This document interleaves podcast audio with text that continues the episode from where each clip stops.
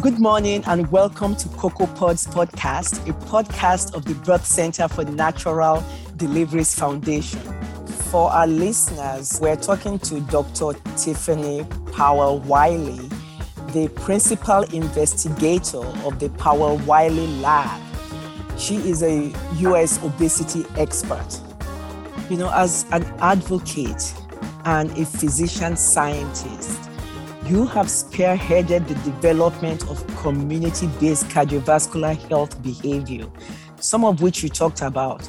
Uh, a community based cardiovascular health behavior intervention in the greater Washington, D.C. area, specifically addressing key social determinants of obesity. Dr. Wiley, you have made it a priority to target specific Washington, D.C. wards where obesity and cardiovascular disease are most prevalent. You have intentionally built relationships with key leaders in the community, especially with the faith based community, in order to advocate for and help implement programs involving these populations. And you have talked some about the Powell Wiley Lab. What is the principle in which your lab, the Powell Wiley Lab, is grounded in? So, our work in my lab is really grounded in community engagement. That's the foundation for where we start. So, many of the questions that we are trying to answer develop in communication with community members. So, for instance, some of our initial work was really to understand what cardiovascular health looked like in the in areas of Washington D.C. that were under resourced. Again, that we knew had high rates of obesity, had high rates of cardiovascular disease, but we also knew these were areas that were had limited investment over time and were historically discriminated against. And so we worked in partnership with community members to understand what heart disease risks look like in the community, but we also wanted to understand what were tools that we could use for health behavior change. And so we got feedback on how we could potentially use mobile health technology, how we could use things like wearables like my Apple Watch or my Fitbit, but also apps on your phone, how those could be used within the community.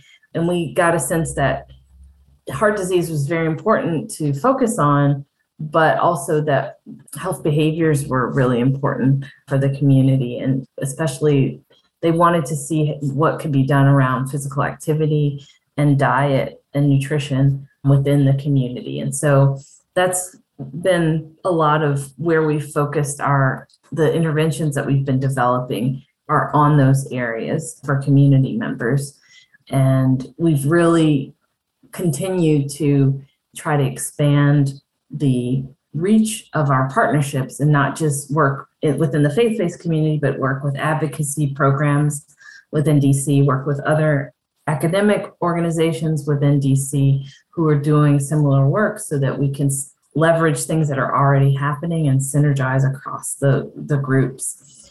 And we're now at a point where you can see how different projects are working to collaboratively. That, for instance, we've worked for some time, as I said, in looking at health behaviors in DC, but we've been working recently with a group at American University who've been working specifically on building capacity for health behavior interventions in churches in DC.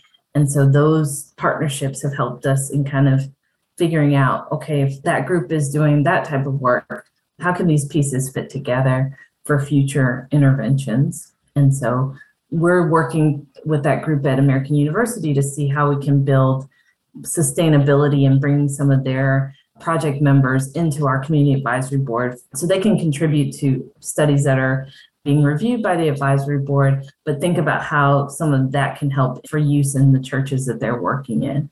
Thank you.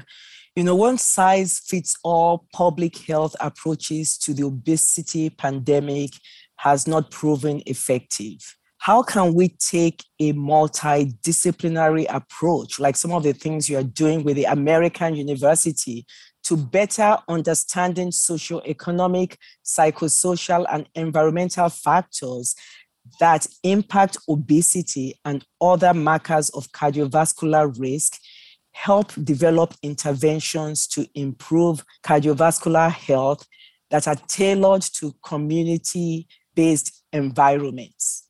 So, again, I think part of it is engaging community members, but also part of it is being open to working with other scientists, other even policymakers, others who are really focused on, in this case, improving cardiovascular health and reducing obesity from different angles. And so there has to be this understanding that there's no one person or one group that has all of the expertise that's needed. And, and so for my work, I work with social scientists, I work with behavioral scientists, I work with clinicians like me, I work with bench based scientists because we're all trying to kind of think about these issues from a different angle and they're very complementary to each other. So, for instance, in the interventions that we do, we're looking at a lot of the social factors that can affect how people do physical activity or how they what their eating behaviors are but we're also looking at if they change their levels of physical activity how does that uh, relate to the biomarkers that we know are related to cardiovascular disease how does that in, affect inflammatory markers or inflammatory pathways and then we bring uh, community members in to say, well, how would you change these interventions? And we look from a social science or even a more public health standpoint to say, what are some of the environmental things that might need to change in future interventions that make it less of a barrier for individuals to be a part of this work and, and engage in physical activity in their lives? And so when we bring all of those pieces in, it's multidisciplinary, but it's really looking at one problem in many different ways and answering many questions at the same time. And it, it allows, I think, a bit more efficiency in, in kind of thinking through the problems, but it really allows for there to be really, it's more of a novel way of kind of addressing these very complicated, very difficult problems as we as clinicians are having a tough time solving like the obesity epidemic. Yeah, thank you. Thank you. We're just going to discuss just a few of your published papers. You are well published. Mm-hmm. And for the layperson out there, that basically means that you have studied these issues long enough that you can write authoritative literature on them. So we're just going to go through some of your published papers and please explain to us in very layman terms what this research has produced. And the very first one was I wanted to talk about was what you published in the Journal of the American Medical Association in 2012, in which you talked about the hidden fat that is excess visceral fat, that is fat that is stored deep inside the belly, wrapped around the organs, including the liver and the intestines, and how the body reacts to insulin, that is in insulin resistance, but not general adiposity, were associated with prediabetes and type 2 diabetes in obese adults. Can you just briefly explain to us the summary of that research? Sure. So, the biggest impact of that work really showed that there is difference in the clinical effects of the different types of fat that we have in our body. So, it was one of the initial papers to really highlight that visceral fat, the fat again around your organs, that's in your around your waist, that is puts you at higher risk of developing having prediabetes, but also of developing diabetes. And so, again, it really highlights the role of these inflammatory markers that are produced by different types of fat, especially the visceral fat around the organs. And in another journal called Circulation in 2021, you recognize that obesity is a heterogeneous condition in which different people with the same body mass index might have distinct metabolic and cardiovascular risk profiles. And thus, the susceptibility to obesity related cardiovascular complications is not mediated solely by your overall body mass, but depends largely on individual differences in where the fat is distributed in your body. Can you tell us about the result of this research also? Sure. The study you're referring to was more of a culmination of different studies. It was a summary of different studies that highlighted the relationship between obesity and cardiovascular disease. And this was written in conjunction with other members of the American Heart Association. And it highlighted all of the work that had happened from 2006 until more recently, until 2020s. We're seeing again that all body fat is not the same, that in particular, body fat around the waist, visceral fat, fat around the organs, but also fat around the heart are more concerning and put people at greater risk for cardiovascular disease. And so it really highlighted again the heterogeneity. All of these studies have highlighted the heterogeneity of obesity and, and the effects of different types of fat on the body. So, all essentially, what has become clear over the past 15 years or so is that all body fat is not the same. And so now the question is how do we develop interventions that really target um, these specific adipose tissue or fat tissue depots. So one of your the other articles that you published with other authors was in the Journal of the American College of Cardiology in 2011. And you kind of talked about the impact of extreme obesity when the body mass index is more than 40 with basically a heart attack in layman's terms. Can you explain that study to us, please? Sure there has been a lot of different interest in thinking about what do outcomes, what happens to patients with obesity once they have a heart attack or different cardiovascular disease issues. And so this was one study that where we looked at patients across different levels of obesity and we looked at what did outcomes look like for those who had a heart attack as you said.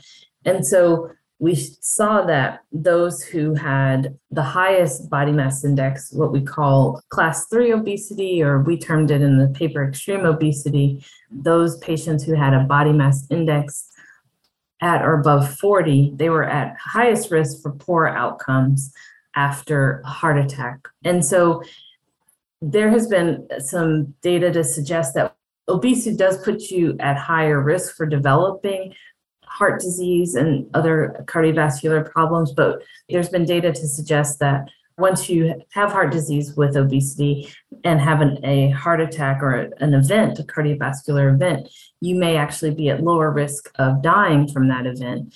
Our study really showed that, it, again, it depends on the level of adiposity and, and what your body mass index is as far as what the outcomes may be. And so those who were, again, with that body mass index at 40 or above, they were at highest risk for poor outcomes and highest risk of essentially dying after a heart attack.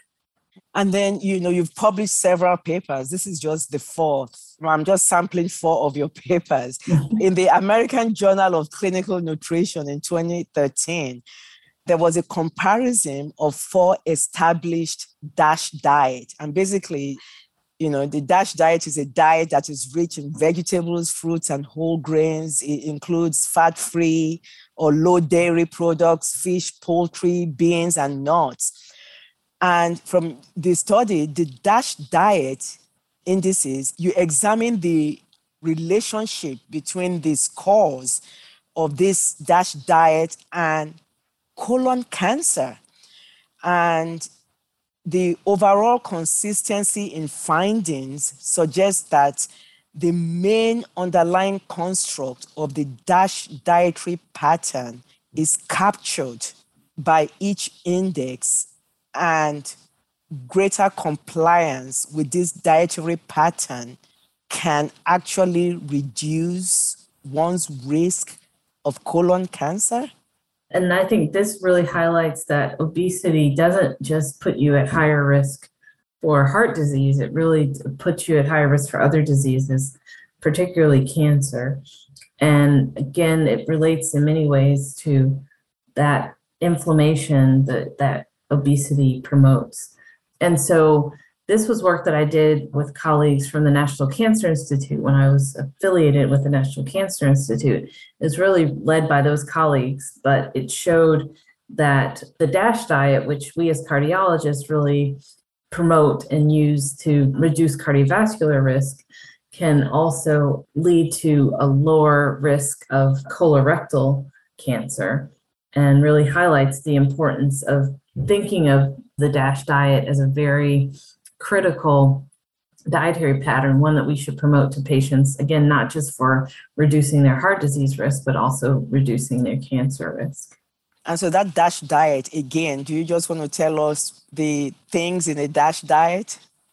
So, again, it's really thinking about reducing sodium intake in the DASH diet, but also moving away from all types of carbohydrates and meats and fats, but really thinking about lean meats, healthy fats, nuts, healthy proteins with beans and, and legumes, and moving more towards a plant based diet where you really have the focus on foods that provide a high amount of fiber, a high amount of nutrients, lots of varying colors of fruits and vegetables, really bringing a lot of those foods into your diet. Those types of eating patterns really fit within the DASH dietary pattern. But the DASH diet was designed in a way to reduce sodium intake, reduce the risk for hypertension. Thank you. You know, on top of rising rates of obesity in adults, we also see it happening in children, which is very disheartening when you consider that many of them will develop corresponding chronic health problems at younger and younger ages.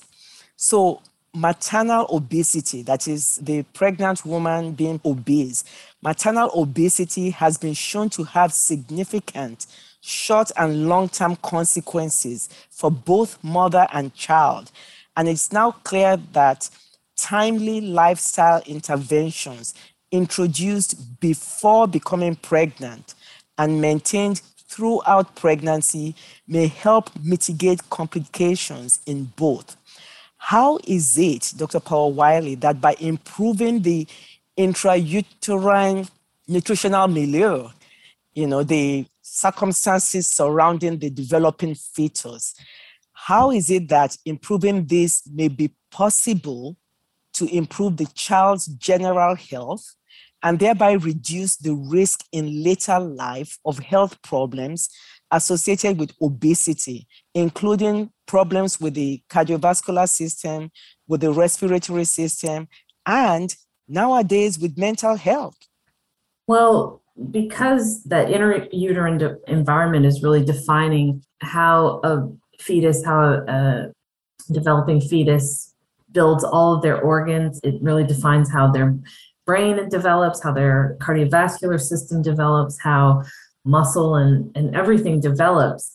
We certainly know that what a mother is eating plays a direct role in how the fetus develops. The other big thing about pregnancy as a time of intervention is it really is a time where mothers may be more likely to change their behaviors because they are really interested in not only impacting themselves but for maybe for more importantly for them impacting the health of their baby. And so anything that can happen that can change dietary patterns so that you minimize weight gain during pregnancy especially if a mom starts off having obesity when they get pregnant or getting a mom to engage in physical activity during that time again with the hopes that if they can develop some habits during pregnancy those habits can continue after pregnancy all of that can have an important effect on the developing fetus and and child and ultimately have an impact as the child is born and, and develops over time. what happens in the in the womb is as important as what's happening once the child is born. You know, we talked about obesity being linked to colon cancer. Another of the profound effects of obesity specific to women is an increase in the incidence of gynecologic cancers as the body mass index increases.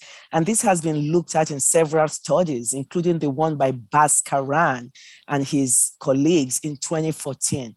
Please, can you expatiate on this for us? So, we know that obesity puts women at higher risk of gynecologic cancers, especially uterine cancer. There's a very strong link between having obesity and risk of developing uterine cancer over time. And so it again points to one more area where risk for disease is affected by obesity. It's the same with cardiovascular disease, it's the same with other types of cancer, not just gynecologic cancers, but even colon cancer and, and breast cancer as well. But even thinking about Alzheimer's as a disease, obesity can put you at higher risk for developing Alzheimer's and other neurologic diseases. And so it really highlights why it's so critical that we address what is happening with the rates of obesity, but also really figure out again, we may not be able to get everybody to a body mass index that's 25 or below, but how do we incorporate the lifestyle changes that are needed to maybe help in reducing visceral fat, visceral adiposity, and how can we work in identifying those who are at highest risk based on having obesity for these diseases over time and, and develop interventions for them. You know, any public health intervention that addresses this emerging public health issue, and particularly those measures aimed at education and prevention. The obstetrician, people like me, were well placed in the health service structure to contribute. All providers of maternity care and women's health services should have some advice available, just like you have said, for all women and particularly those planning pregnancy. You talked about this already some more, but I want us to talk about this again and again. What lifestyle advice, particularly on dietary habits, physical activity, should be given, particularly to all overweight and obese women?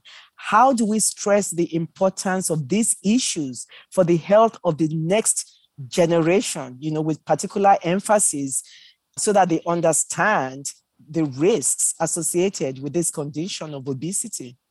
Yeah, no, I think I totally agree that all physicians, but especially obstetrician gynecologists, have a huge role to play in reducing obesity and addressing all of the risks related to obesity. But more importantly, it's not, again, it's not just about weight loss and getting to a specific weight. It's really about incorporating the lifestyle changes and making lifestyle choices that are healthy, making those habits for helping women make those habits. And so we as cardiologists, we're really seeing patients at the time when they may have already had a heart attack or they may have already had a stroke. And so we're kind of we're trying to play catch up but really obstetrician gynecologists are at the front line really seeing women who are healthy who may not consider their body mass index as an issue even if they don't have any other risk factors associated with it. And so it really is the time where you can especially if women are interested in getting pregnant it's a time where you can really emphasize how to eat more healthy, how to think about adhering to the DASH dietary pattern, how to incorporate more fruits and vegetables into your diet, how to think about how do you make a plate that's half fruits and vegetables? How do you bring more colorful fruits and vegetables into your diet? How do you limit your meat intake? Or how do you limit your intake of carbohydrates and starches that aren't as healthy? Those are things that obstetricians can really start to talk to patients about before we as cardiologists will ever see them.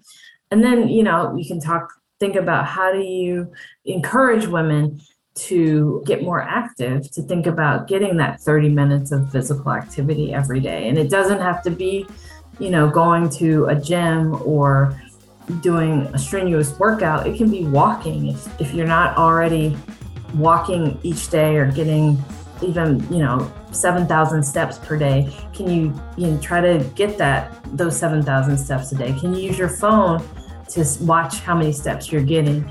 Just to monitor where things are and try to build those healthy lifestyle changes in, especially before you have you get pregnant or, or have your baby, so they again become habits for you and not just things that you think about once you have other diseases that have developed.